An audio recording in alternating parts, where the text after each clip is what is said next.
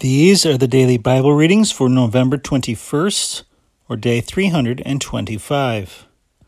A prayer before reading the Holy Scriptures. In the name of the Father, and of the Son, and of the Holy Spirit. Amen. O King of glory, Lord of hosts, who didst triumphantly ascend the heavens, leave us not as orphans, but send us the promise of the Father, the Spirit of truth. We implore thee, O Lord, that the Counselor, who proceedeth from thee, will enlighten our souls and infuse into them all truth, as thy Son hath promised. O God, Father of our Lord Jesus Christ, vouchsafe to grant us, according to the riches of thy glory, that Christ, by faith, may dwell in our hearts, which, rooted and grounded in charity, may acknowledge the love of Christ surpassing all knowledge. Through the same, Christ our Lord. Amen. Osee, chapters 11 and 12. As the morning passeth, so hath the king of Israel passed away. Because Israel was a child, and I loved him, and I called my son out of Egypt. As they called them, they went away from before their face. They offered victims to Baalim and sacrificed to idols. And I was like a foster father to Ephraim I carried them in my arms, and they knew not that I healed them. I will draw them with the cords of Adam, with the bands of love, and I will be to them as one that taketh off the yoke on their jaws. And I put his meat to him that he might eat. He shall not return into the land of Egypt, but the Assyrian shall be his king, because they would not be converted. The sword hath begun in his cities and it shall consume his chosen men, and shall devour their heads. And my people shall long for my return. But a yoke shall be upon them together, which shall not be taken off. How shall I deal with thee, O Ephraim? Shall I protect thee, O Israel? How shall I make thee as Adamah? Shall I set thee as Zeboim? My heart is turned within me my repentance is stirred up. I will not execute the fierceness of my wrath. I will not return to destroy Ephraim, because I am God and not man, the Holy One in the midst of thee, and I will not enter into the city. They shall walk after the Lord, he shall roar as a lion, because he shall roar, and the children of the sea shall fear, and they shall fly away like a bird out of Egypt and like a dove out of the land of the Assyrians, and I will place them in their own houses, saith the Lord. Ephraim hath compassed me about with denials, and the house of Israel with deceit. But Judah went down as a witness with God, and is faithful with the saints.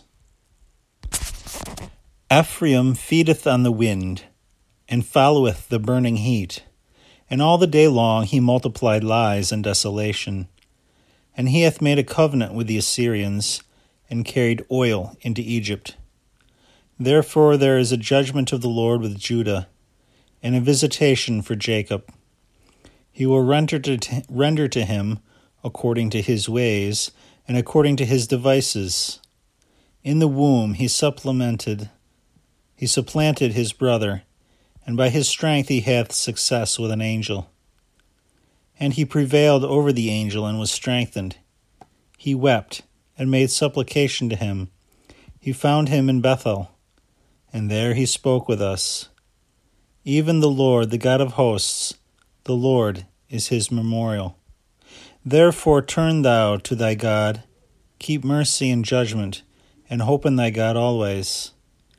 He is like Canaan, there is a deceitful balance in his hand. He hath loved oppression. And Ephraim said, But yet I am become rich. I have found me an idol. All my labors shall not find me, the iniquity that I have committed. And I, that am the Lord thy God from the land of Egypt, will yet cause thee to dwell in tabernacles, as in the days of the feast.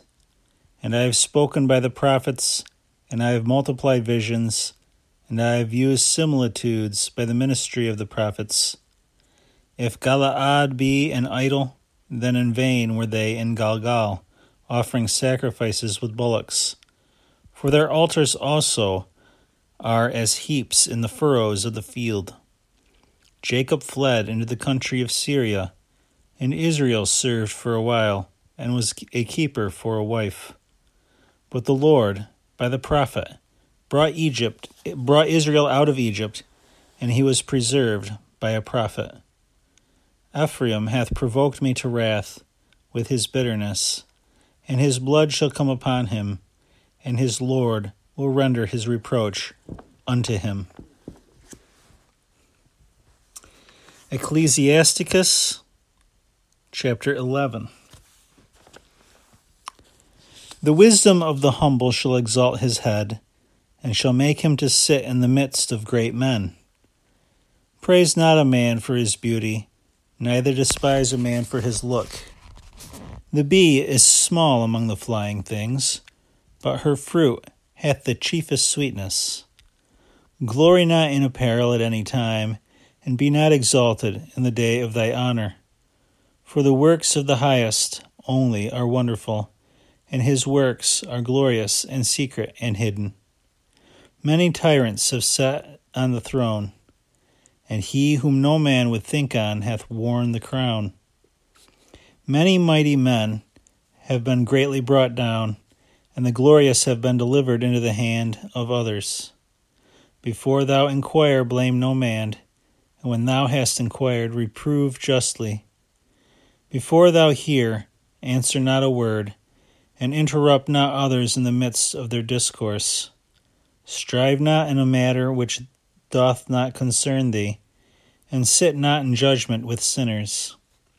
My son, meddle not with many matters, and if thou be rich, thou shalt not be free from sin. For if thou pursue after, thou shalt not overtake, and if thou run before, thou shalt not escape.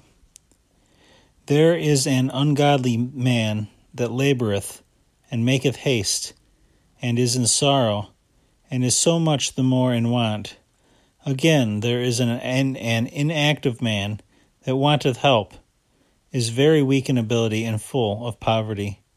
Yet the eye of God hath looked upon him for good, and hath lifted him up from his low estate, and hath exalted his head, and many have wondered at him, and have glorified God.